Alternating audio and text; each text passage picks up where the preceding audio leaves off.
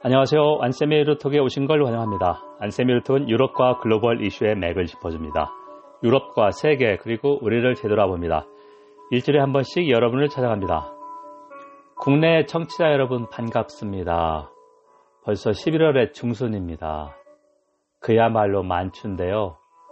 일교차가 거의 20도 가까이 날 때도 있는데 건강 잘 챙기시기 바랍니다.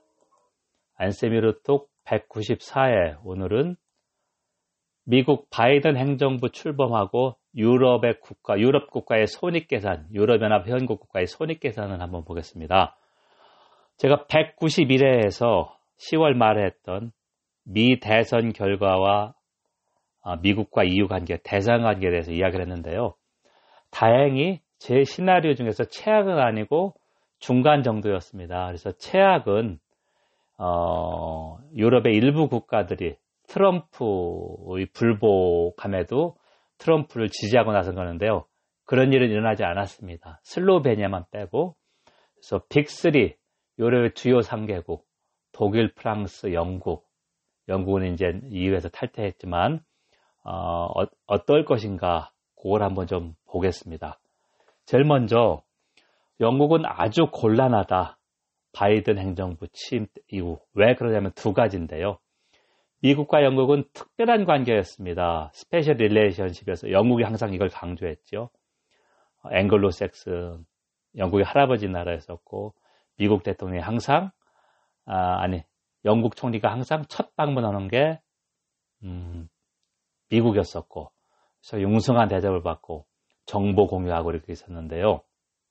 문제가 됐던 게, 영국 보수당이 어, 지금은 너무 이념에 치우쳐서 브렉시트를 몰아치고 있다. 그래서 트럼프가 지금 보리스 존슨 영국 총리를 영국의 트럼프다.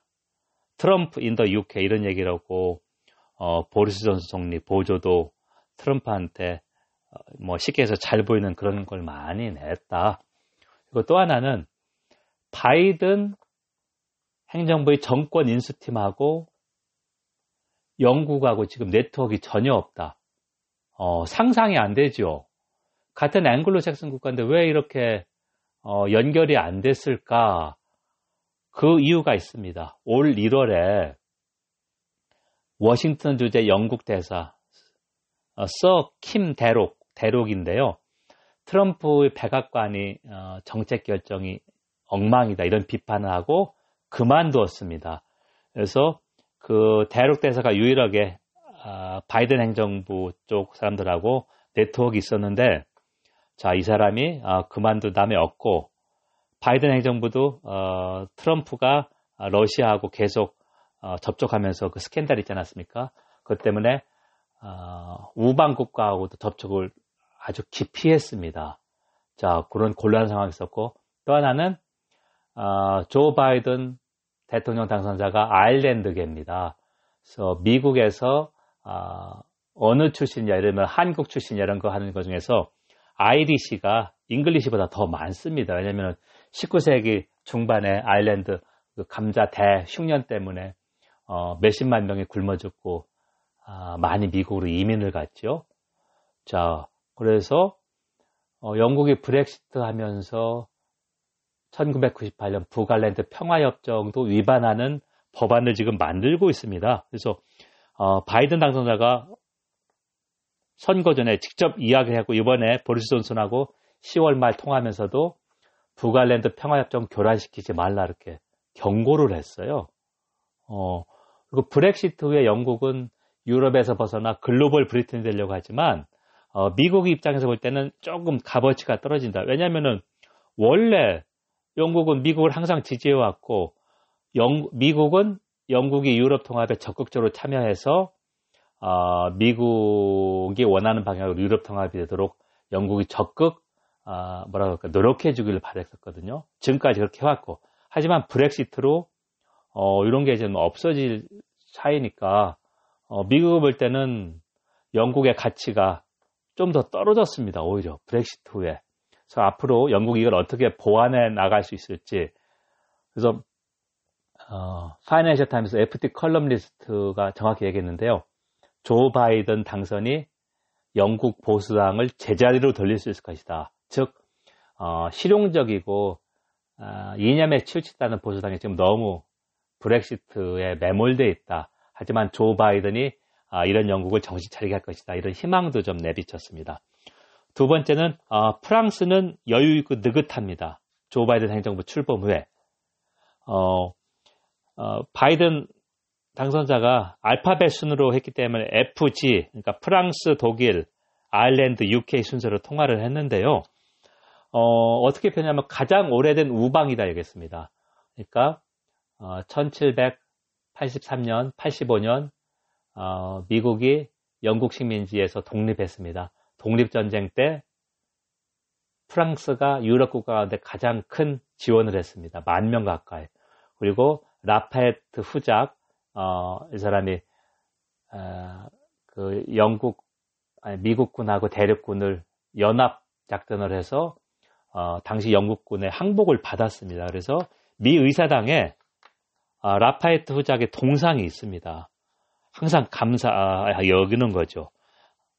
자 이런 게 있고 또 하나는 네트워크 프랑스는 이미 확립됐다. 아, 바이든 외교안보 보좌관으로 유력한 앤서니 블링켄이 있는데 파리에서 리세 고등학교를 졸업했고 어, 프랑스도 또 전 세계 Young Leaders 포럼이 있습니다. 청년 지도자 포럼이었는데 계속 네트워크를 유지했습니다. 자, 그러니까 개인적으로는 이게 있지만 하지만 프랑스는 트럼프 당시에 나토의 주적은 오히려 미국이다. 미국이 어, 나토를 폐기한 이렇게 하고 그리고 어, 러시아하고 조금 더 러시아를 포용하려고 하는데요.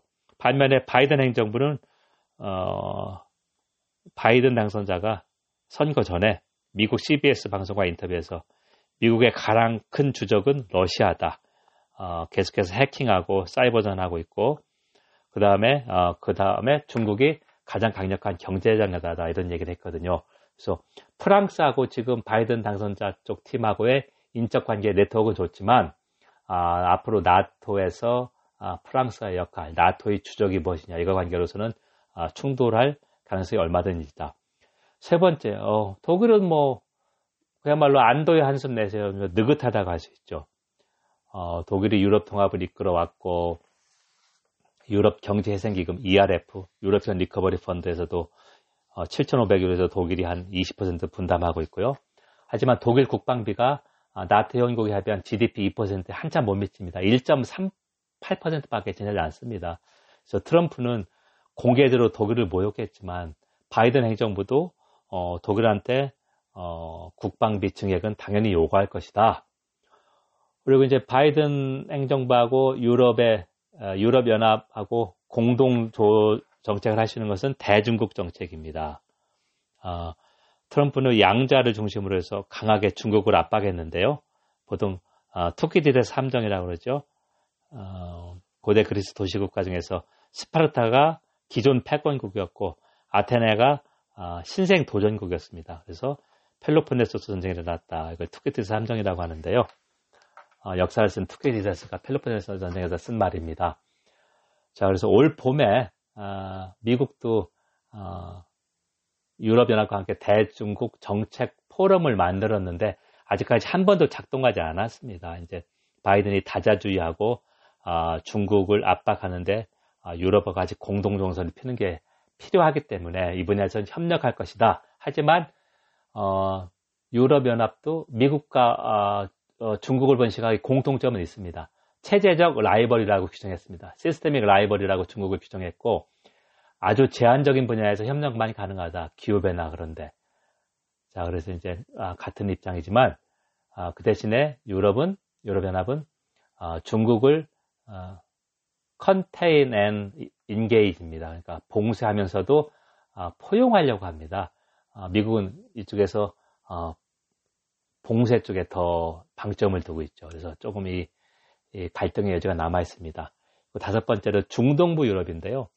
폴란드나 헝가리 민족주의적 포퓰리스 정권이 있어서 트럼프 당선을 바랐지만 아, 이번에 트럼프를 축하하진 않았습니다. 유일하게 슬로베니아 총리가 트럼프 축하한다며 어, 그런 거 냈는데요. 소국이니까 뭐 그렇게 아, 큰 잡음은 없었습니다. 자, 앞으로 어, 바이든 행정부와 유럽연합과의 관계를 전망하면 어, 바이든이 동맹을 중시하고 다자주의, 자유무역이니까 좀 어, 관계가 어느 정도 회복될 것이다. 하지만 시간은 걸린다. 왜냐면은 어, 미국에서 신정부가 출범하면 보통 6개월 정도는 어, 정책 리뷰를 합니다. policy review를 해서 어, 점차적으로 이제 어, 이 정책을 바꾸는데요. 어, 기후변화는 바이든 당선자가 day one에 어, 파리 조약에 가입하겠다 해서 그런 거는 이제 문제가 없을 테지만 어, WTO 개혁 아, 상소심이 무력화되지 않았습니까? 미국이 어, 그 상소위원 임기 끝난 사람 임명을 거부했기 때문에 어, 그거 복원도 미국에서 1월 달에 바이든 행정부가 1월 20 취임하면 빨라야 내년 후반기에 이루어진다는 얘기죠. 왜냐면 USTR 미 통상대표부 대표가 임명되고 어, 이 사람이 이제 유럽하고 이제 조응해가지고 이걸 하려면 그러니까 어, 너무 이게 빨리 빨리 모든 게 되겠지 이걸 바랄 필요는 없고 어, 조금 더 시간이 걸겠다고 생각하고요. 어, 지난 시간에 제가 좀 말씀드렸는데 어, 랜선 여행을 할 수 있는 그 프로그램을 소개하겠습니다. 어, 구글 플레이 스토어에서 투어 라이브, 그러니까 살아있는 여행이죠. 투어 라이브라는 앱을 다운받으시면 국내에 주요 여행지, 오디오 가이드 형식으로 설명되어 있습니다. 사진도 있고. 그래서 저는 어, 6년 동안 공부했던 영국 케임브리지를 올렸습니다. 어, 800년 넘은 어, 지성의 전당 영국 케임브리지 투어에서 어, 한 꼭지에 한 3분 이내입니다. 그래서 1시간 정도니까 한 20꼭지 가까이 있죠. 그래서 들으면서 사진도 보고 어, 어, 여행을 갔다 오신 분은 한번 좀 회상에 담길 수 있고 앞으로 여행을 어, 계획하는 분 내년 한 후반기 정도는 어, 미리 한번 좀 가볼 수도 있습니다. 여러분 지금까지 안쌤의 유로톡을 청취했습니다. 안쌤의 유로톡은 유럽과 글로벌 이슈의 맥을 짚어줍니다. 유럽과 세계 그리고 우리를 되돌아봅니다. 일주일에 한 번씩 여러분을 찾아갑니다. 오늘은 194회 바이든 행정부 취임과 유럽 국가의 손익 계산이라는 주제로 어, 영국은 아주 곤란하고 프랑스는 지금 현재 제일 네트워크가 미국 바이든 팀하고 좋다. 독일은 느긋하다. 반대로 민족주의적 포퓰리스 정권이 있는 폴란드랑 헝가리는 어, 조금 이제 조심하고 슬로베니아 총리만이 트럼프 총, 어, 당선을 축하했다. 그런 어떻게 보면 좀 약간의 해프닝이 있었고요. 어, 제가 이제 랜선 여행을 소개해 드렸습니다. 투어 라이브라고. 한번 시간이 되시면 한번 경청해 주시면 도움 될 겁니다. 경청해 주셔서 감사합니다. 이제 송년회가 가까우고 있는데요. 건강 잘 챙기시기 바랍니다. 감사합니다.